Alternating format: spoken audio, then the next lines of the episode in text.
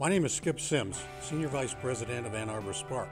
I also am the managing member of the Michigan Angel Fund and member of the Michigan Angel Community. It Takes Money is a series of podcasts featuring angel investors and experts who offer insight on how to invest in startups. In these podcasts, we'll discuss the many aspects of angel investing and why they're choosing to invest in Michigan. So I'm delighted to have with me today John Dearie, who's the founder and CEO of the Center for American Entrepreneurship. Uh, John, I'm going to let you explain your, your background, what makes you qualify to run this new uh, initiative and passion of yours. So uh, tell us. Well, I don't know that I'm qualified, but I am passionate about it. Um, um, well, I spent. It, I, I'm new to innovation and entrepreneurship. I came to it uh, fairly uh, late in my career, um, or later. Uh, I started my career.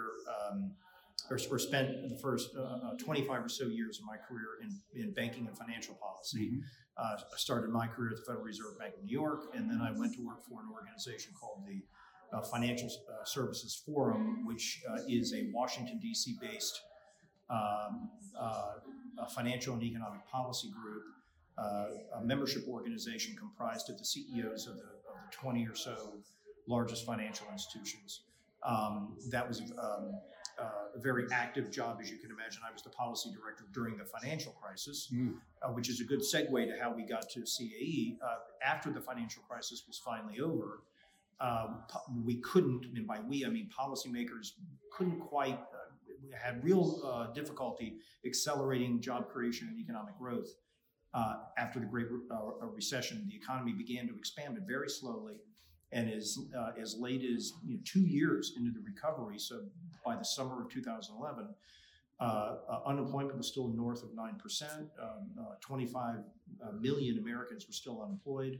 And you could really feel this, this kind of collective shrug of the shoulders in Washington. Policymakers had thrown the kitchen sink at this problem. Uh, they, you know, they, we did the big fiscal stimulus as soon as Obama was inaugurated. The Federal Reserve came in hard and controversially with zero percent interest rates and three Mhm. rounds of quantitative easing, and Congress chimed in with cash for clunkers, cash for conkers, cash for this, cash for that. You know, throwing the kitchen sink at the problem, and we just couldn't accelerate economic growth. It seemed. Uh, and so I initiated a project at the forum to try to find some new ideas. And uh, as I followed my nose through the research, I eventually came across and learned how important startups and entrepreneurs are to innovation, economic growth, job creation. Uh, and I knew that nobody was focused on this in Washington because I was in Washington and I didn't know this. Um, and and I thought to myself, my God, you know, aha, th- you know, policymakers are digging in the wrong place. They ought to be focused here. Um, so I initiated a major project to try to figure out why. Well, the other thing I should say is that I also found out that startup rates had fallen to four decades lows. Yeah. Th- th- that's what made this so intriguing. Aha, something is going on that policymakers aren't focused on. So I wanted to know why that decline was happening. I ended up doing a major project in which a colleague and I traveled the country and met with entrepreneurs in roundtables that we set up in 12 states around the United States, asking them, What's in your way? Um, and they told us, and it was fascinating and new. And I, I knew how consequential it was, and that nobody in Washington was focused on this.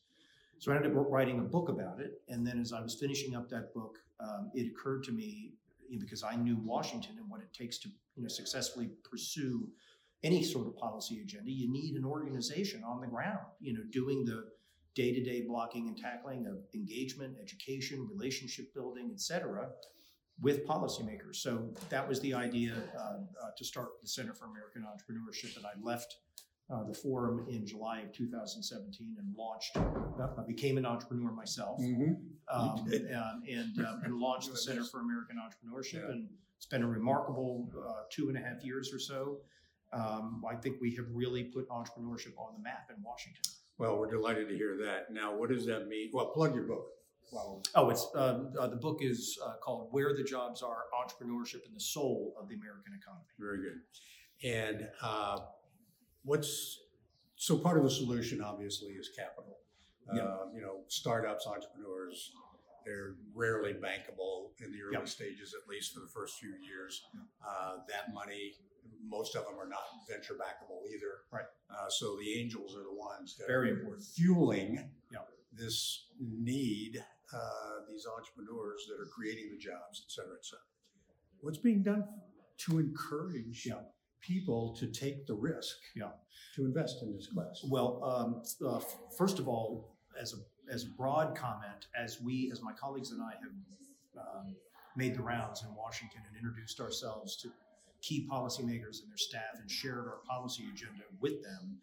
Um, the good news is is that of all the issue areas that our policy agenda covers, access to capital is probably the one that, that gets the most interest from policymakers and their staff on both sides of the aisle in both chambers of Congress. There's especially uh, members from rural areas, rural states and districts where there's not a lot of capital. So they're looking for ideas as to how we can do something. So um, uh, we are we have talked to people, you know, specifically on the topic of angels. We've talked to people about uh, federalizing the policy experiment that so many states, including the state of Michigan, experimented with the angel credit uh, tax credit. Uh, there's some interest in in federalizing that idea. Senator Ron Wyden, uh, who is the ranking member, the senior Democrat on the Senate Finance Committee, the tax uh, writing committee, just introduced a bill about two weeks ago that would provide a um, uh, small but significant tax credit for angel investors who invest in invest in early stage uh, businesses. We're working on a bill that's going to be introduced by Senator Amy, Amy Klobuchar of Minnesota, who's, who's running for president also. Um, she is the new co-chair, the Democratic co-chair of the new Senate Entrepreneurship Caucus uh, that was established in March, bipartisan caucus.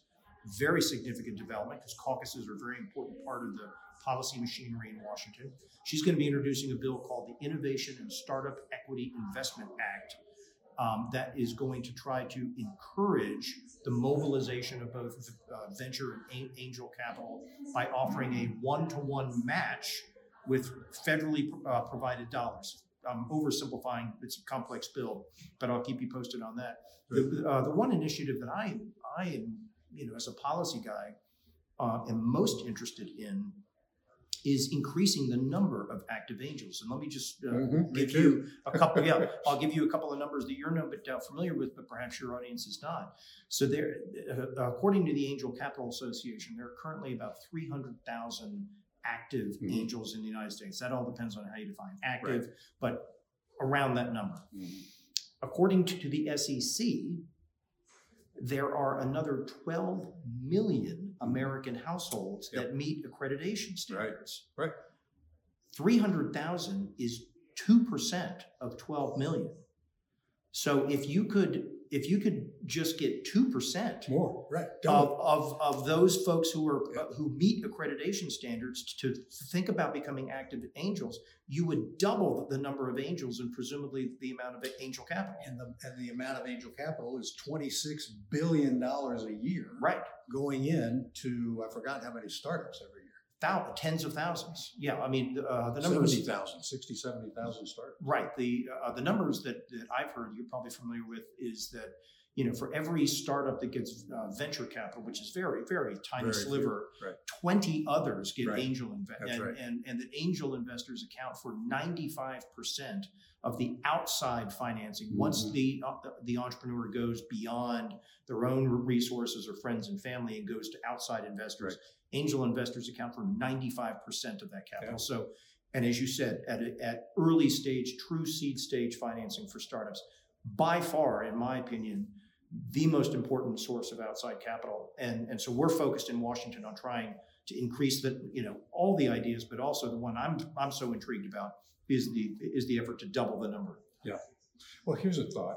It's kind of a wild idea. You know, uh, many Americans who are falling into that category of qualifying as a high net worth household, uh, you know, have uh, mortgages that are Mhm. tax deductible. Right.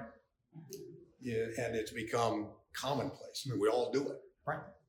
Wouldn't it be nice if we could say, if you're in this asset class of funding a startup, Mhm. that's deductible too? Right, right, because you're taking huge risks. awesome. Right, right, and um, and and it's all part of the reason or the uh, another argument for doing that is that studies have shown that when angels do well, first of all, it's risky, as you know. Oh, yeah.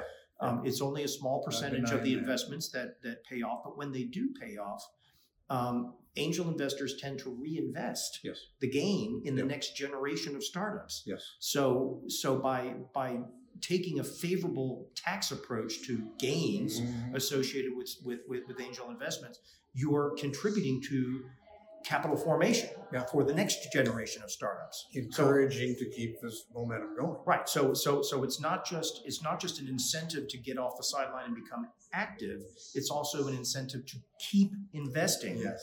And um, and that's just terribly terribly important. As you know, the point of my speech today, and thank you for the invitation, was you know how important startups are to economic growth. We're in an economic growth crisis Yes. um, and how important angel investors are to those startups who are are providing the innovation that drives the gains in productivity and economic growth. So that's the whole ecosystem. Angel investors are a critical part. Absolutely. And so, just also as a point of reference, we're recording this in the middle of November, uh, 2019. Um, so Angel Summit. Some of those dates at uh, the Michigan Angel Summit. So, Right. thanks for coming in from Washington. This Uh, has it's- it's my pleasure. I'm glad I was able to get here. do this. I was worried last night I might be uh, uh, uh, we- Snowed we- out. Well, we might be doing this conversation by telephone, but I'm glad glad I made it. So I am too. Thank you for the So invitation. Thank you. Okay. Appreciate it. Thank you for taking time to listen to It Takes Money. For more of our podcasts, visit annarborusa.org slash podcasts or michiganangels.org. Thanks to the Ralph C. Wilson Jr. Foundation for making these podcasts possible. And let me leave you with this from John D. Rockefeller. It is a mistake to assume that the possession of money in great abundance brings happiness. Pleasure comes not from the possession of money, but from the ability to do things for others, which brings satisfaction.